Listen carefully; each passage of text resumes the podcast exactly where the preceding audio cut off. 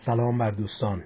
امروز جلسه سی و پنجم رو از مجموعه سیری در تاریخ ایران پس از اسلام خدمتون ارائه می‌کنیم.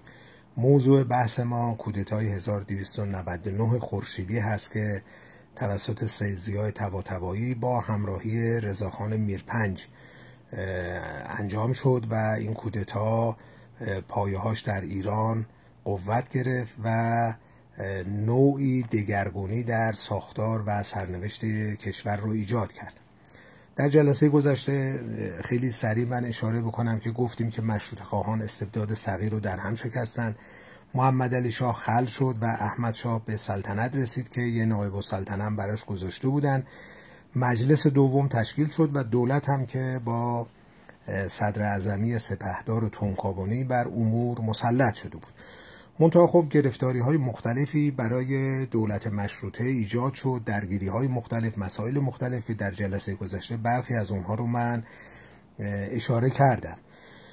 منتها مقارن با همین چند سالی که گذشت جنگ جهانی اول شروع شد که بین متفقین و متحدین جنگ جهانی انجام شد و حدود چهار سال هم این جنگ ادامه داشت. در این طی این جنگی که آغاز شد ایران به خاطر شرایط استراتژیک و ویژه‌ای که داره با اینکه اعلام بیطرفی کرد یعنی اطلاعیه رسمی داده شد با امضای احمد شاه که ایران کشور بیطرف هست ولی به هر حال کشور به خصوص از ناحیه روسیه و انگلیس و البته عثمانی اشغال شد و برخی از آسیب‌های ناشی از جنگ متوجه مردم و دولت ایران شد. خب کمبود مواد غذایی داشتیم بیماری آنفلانزای اسپانیایی شیوع پیدا کرده بود و مردم روستا رو به بیگاری گرفته بودن چارپایان به یغما رفته بود توسط همین نیروهای اشغالگر. خب اینا آسیب های خیلی جدی ایجاد کرد. یعنی دولت هم که خب دولت مشروطه بود ولی اون توان لازمه رو در اداره کشور نداشت به ویژه که خب الان کشور از سه ناحیه مورد حجوم قرار گرفته بود و مشکلات ویژه جدیدی رو درست کرده بود. خب احمد شاه با مقارن با جنگ جهانی اول به سن بلوغ رسیده بود و تاجگذاری کرده بود و اون هم البته مسائلی داشت که من یه اشاره خیلی کوتاهی اینجا می‌کنم ولی در جلسه بعد به طور مفصلتر بهش خواهیم پرداخت. که ایشون هم خیلی غم کشور رو نداشت. یعنی بیشتر دنبال مسائل مالی خودش بود و سفرهای خارجی که حالا به کشورهای اروپایی بیشتر صورت می گرفت انگلیس در سال 1294 خورشیدی پلیس جنوب رو با دو هدف پایه‌گذاری کرد. یعنی در جنوب ایران. یکی حفظ منافع انگلستان در مناطق حاصل نفتخیز چون نفت یک پدیده خیلی جالبی بود برای صنعت انگلستان و کشورهای متحد با اون. و دوم اینکه حضور نظامی به هر حال مهم برای حفاظت از هندوستان که براشون حالت خیلی استراتژیک داشت.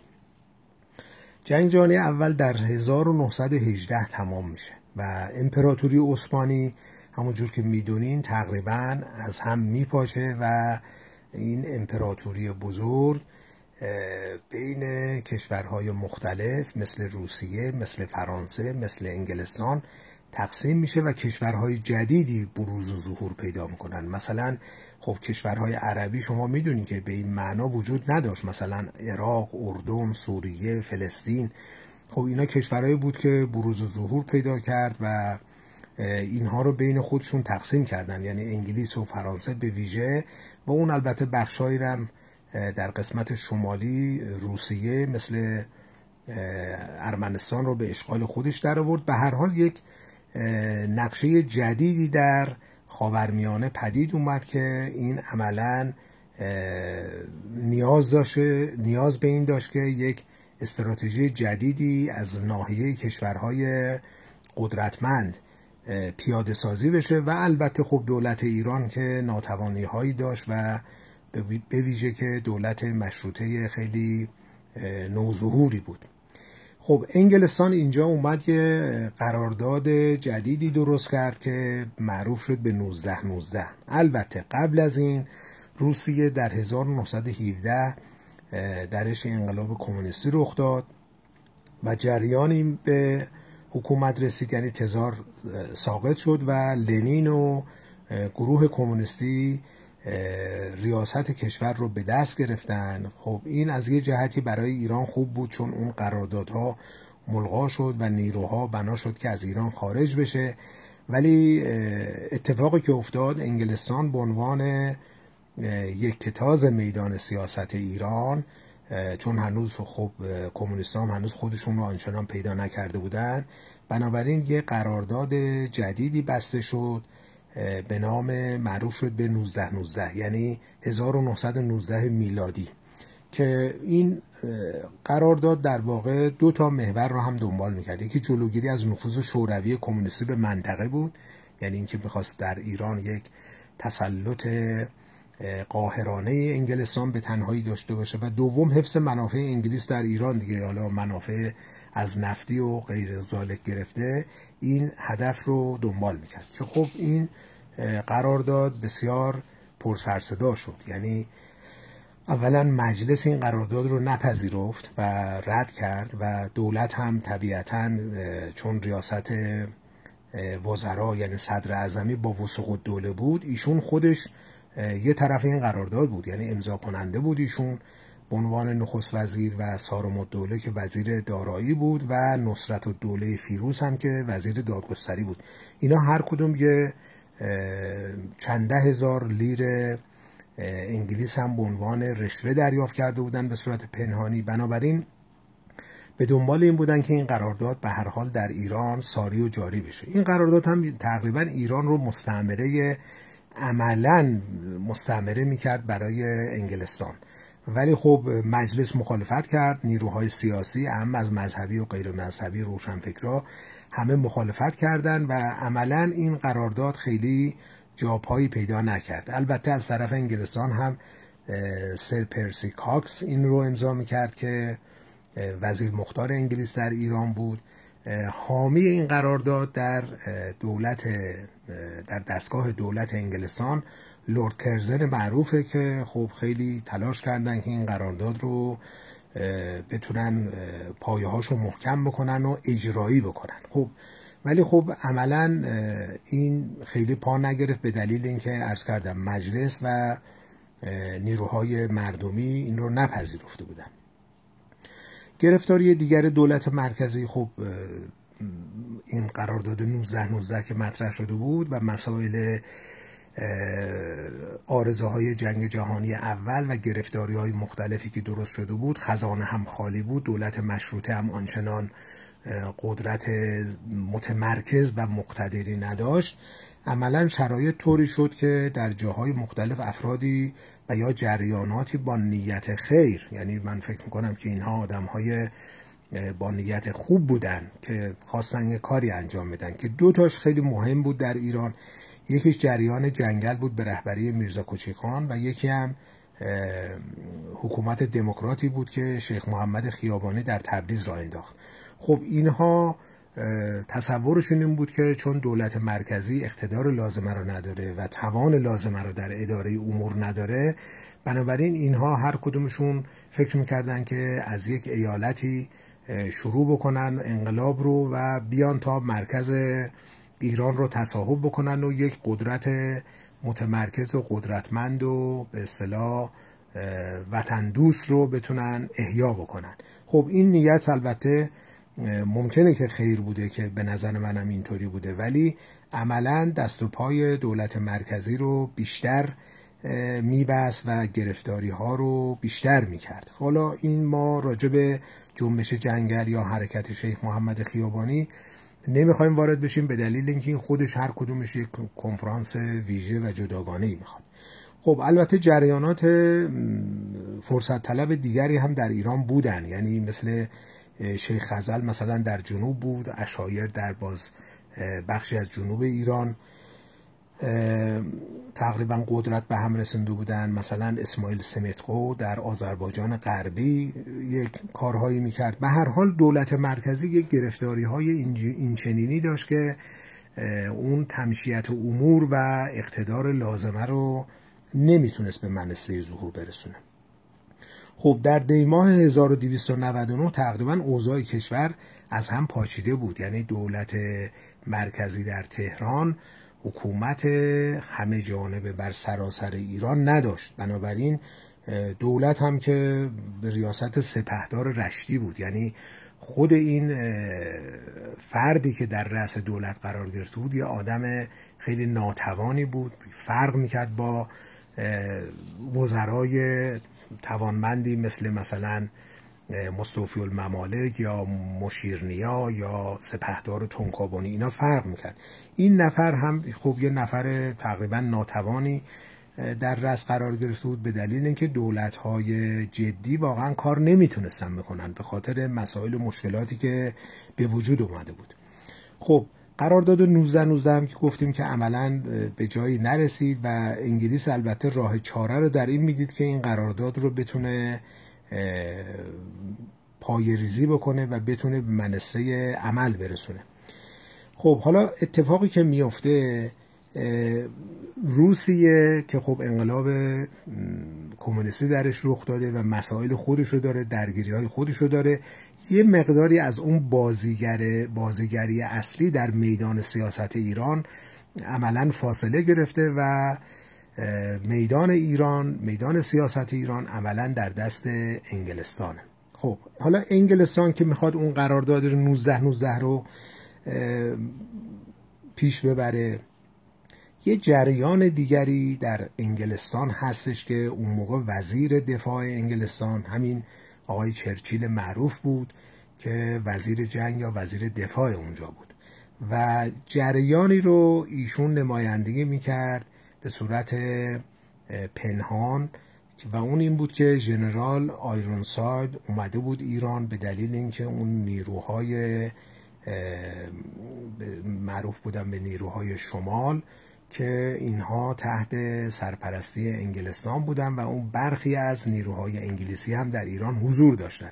بنابراین اومده بود که به ظاهر این نیروها رو از ایران خارج بکنه و سیاست دیگری رو در پیش گرفتن اینها. یعنی به عبارت دیگه در دولت انگلستان دو تا جریان یا دو تا دیدگاه نسبت به ایران وجود داشت. یکی این که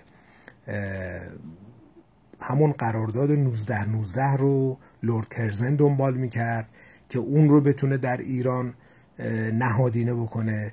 یه جریان دیگری که وینستون چرچیل به عنوان وزیر دفاع دنبال می‌کرد با همراهی آیرونساید و اون این بود که در ایران یک کودتایی باید راه اندازی بشه که این کودتا با منجر به برآمدن یک دولت مقتدر مرکزی باشه. یعنی اولا فروپاشی کشور رو جلوشو بگیره. دوم اینکه این قدرت طوری بشه که عملا حائلی باشه بین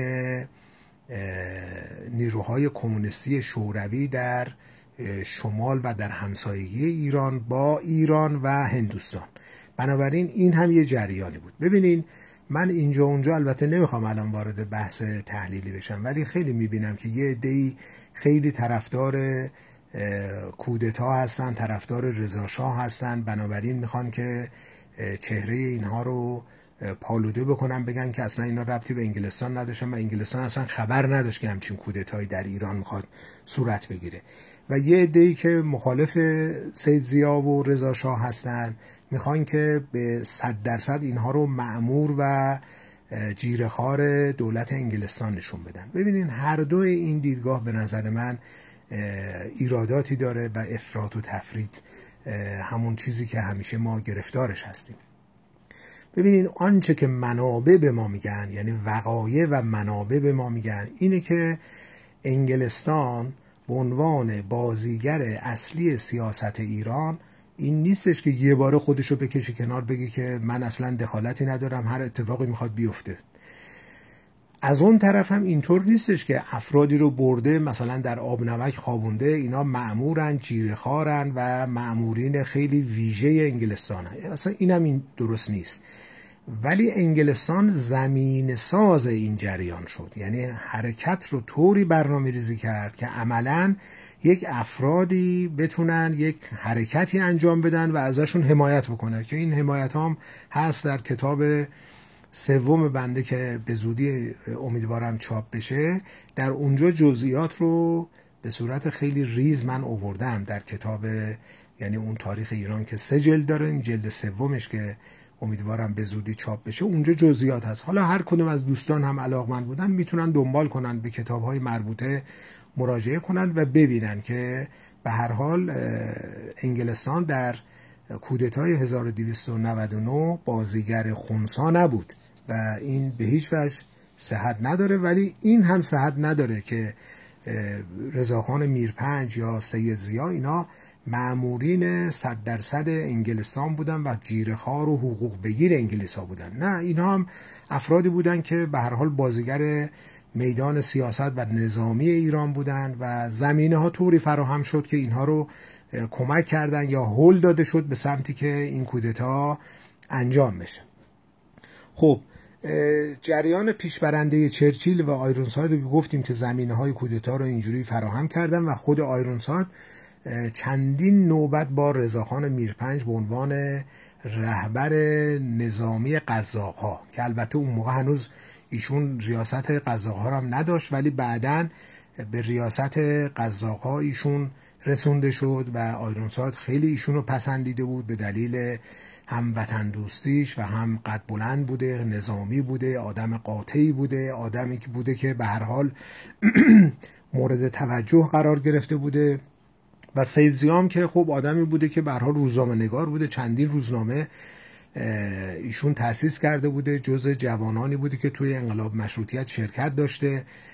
به اضافه اینکه خب پدر ایشون ضد مشروطیت بود و همون سید علی یزدی نام یا روحانی بود که مخالف مشروطیت بود. ولی سید زیای تبا طرفدار مشروطیت بود و با پدرش هم حتی تو این زمینه در افتاد. یعنی در افتاد که یه مقداری با هم بگو مگو داشتن و یه کمیته آهنی درست کرده بود. این سید زیای تبا که در اصفهان در ابتدا ولی بعدا در تهران در منزل خودش این رو دایر کرده بود.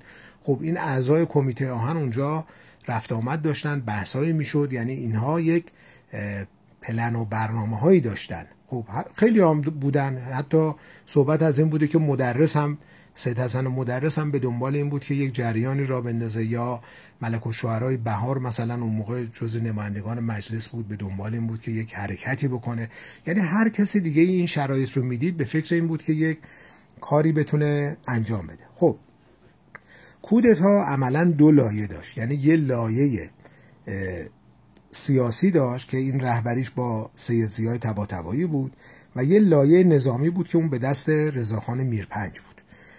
بنابراین این دوتا با هم مثل اینکه متفق شدن جوین شدن و این حرکت با زمین سازی هایی که به انگلستان انجام داد صورت گرفت. به دلیل اینکه ببینید قبل از اینکه این نیروها وارد تهران بشن خطوط تلگراف همه قطع شده بود و به برخی از نیروهای مثلا انتظامی تهران سفارش شده بود که با این نیروها درگیر نشن.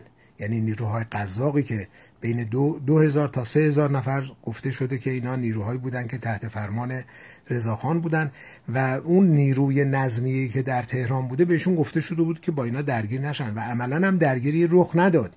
یعنی غیر از یکی دو تا کشته و چند نفر مثلا زخمی هیچ درگیری ویژه‌ای هم انجام نشد و اصلا به یه اعتبار این رو برخلاف اونچه که مشهوره میگه کودتای سیاه اتفاقا به کودتای سفید هم مشهوره به دلیل اینکه اصلا کسی کشته نشده و درگیری رخ نداده.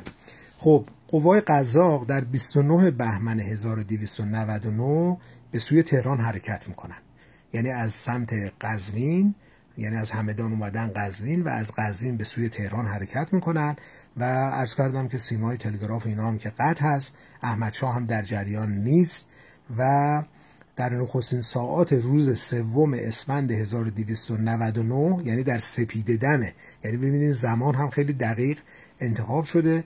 قوای قزاق وارد تهران میشن. همه ادارجات تمام جاهای کلیدی و حساس رو به اشغال خودشون در میارن. احمد شاه هم که گفتیم که از ماجرا بیخبر نگه داشته شده که خیلی هم خب موثر هم نبود واقعا. یعنی اساسا کاری هم نبوده. به معنای بازیگر عرصه سیاست دارم ارزون کنم خب بلافاصله حکومت نظامی در تهران برقرار میشه و اون اعلامیه معروفی که حکم می‌کنن با امضای رضاخان میرپنج به در و دیوار چسبونده میشه که البته سید زیا در یک مصاحبه بعدی که من خوندم بعدها گفته بود که این متن این رو من دیکته کردم یکی از افسران نوشت و امضای رضاخان رو پای این قضیه گذاشتیم. یعنی گرداننده به هر حال سید زیای تبا تبایی بوده. خب سپهدار رشتی که نخست وزیر بود فراری میشه و میره به سفارت انگلستان پناهنده میشه. اعضای کابینه دولت همه دستگیر میشن. به همراه ده ها نفر یعنی ظاهرا مثل بالای دیویس نفر بازیگران سیاسی ایران رجل سیاسی همه اینا دستگیر شدن و در زندان اینها رو نگهداری می‌کنند. یعنی کودتا با یک برنامه همه جانبه طراحی شده و پیش میره.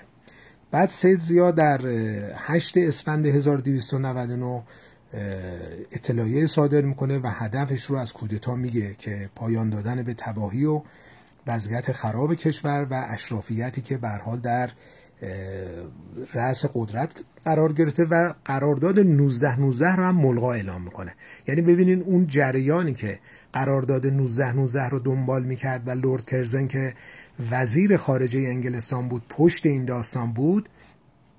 عملا دیگه این جریان ساقط شده و یعنی اون جریان هدایتگری که از طریق چرچیل صورت می گرفت و البته خب وزیر مختار انگلیس در ایران به نام آقای نورمان ایشون هم این رو حمایت کرده کودتا رو و به احمدشاه شخصا رفته گفته که با اینها شما مخالفتی نکن و همراهی بکن. یعنی با سید زیا و رضاخان میرپنج خب سید زیا اساسا آدمی بوده که خب شخصیت ویژه‌ای داشته. احمدشاه فوری بهش میگه که یه لقبی به شما بدیم و حکم شما رو بزنیم. در صورتی که ایشون لقب قبول نمی‌کنه ولی حکم وزارت ایشون توسط احمدشاه زده شده و رضاخان میرپنج هم به سردار سپهی یعنی لقب سردار سپهی می‌گیره از این تاریخ و میشه سردار سپه که احمدشاه این لقب رو بهش داده.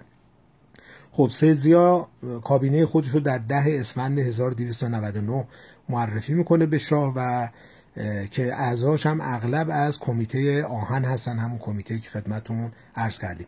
وزیر جنگ در این کابینه یعنی کابینه سیزیا همین سردار سپه هستش که رضاخان میرپنج باشه.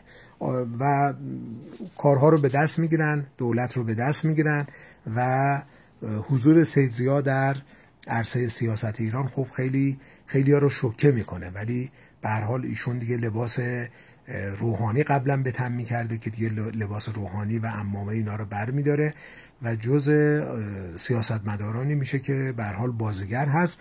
ولی خب ایشون خیلی طولانی می‌دونین که نیست.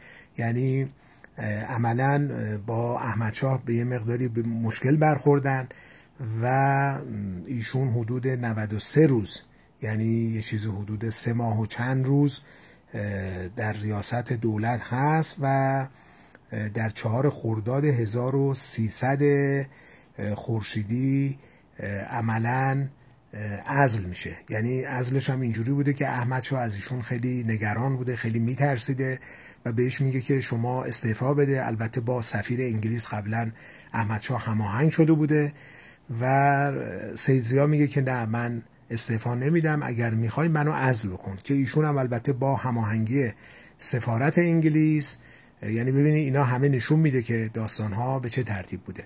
احمد شاه با سفیر انگلیس مشورت می‌کنه و نهایتا حکم عزل سیدزی های تبا رو میده و سیدزی هم خیلی طولانی دیگه بعد از اینکه عزل میشه در ایران نیست. یعنی فوری از ایران خارج میشه و میره در همین کشور فلسطین فعلی یا اسرائیل فعلی که اون موقع تحت حاکمیت انگلستان بود و اونجا میره یه مثل اینکه کارهای املاک انجام می‌داده. یعنی زمین های عرب رو میخریده و با قیمت خیلی خوب به یهودیایی که به اونجا مهاجرت کرده بودن میفروخته. البته بعدا به ایران برمیگرده و یکی دو نوبت هم نماینده مجلس شده. در مجلس هم البته مخالفت های خیلی شدیدی با ایشون شده به خصوص دکتر محمد مصدق با ایشون خیلی مخالفت داشته. ولی به هر حال یکی دو دورم بعدا در ایران اومده جز نمایندگان مجلس شده. به هر حال این کودتا رخ داده. و خب شرایط ویژه‌ای درست شده که اینها رو ما در جلسه بعد راجع به برآمدن رضا شاه یعنی از این تاریخ به بعد دیگه بازیگر اصلی سید زیاد دیگه نیست. عملا رضاخان سردار سپه هست که البته بعدا ایشون از وزارت جنگی به صدارت می‌رسه و بعد از صدارت هم که خب شاه ایران شده به عنوان رضا شاه که در جلسه بعد این را خدمتون خواهیم گفت. متشکرم.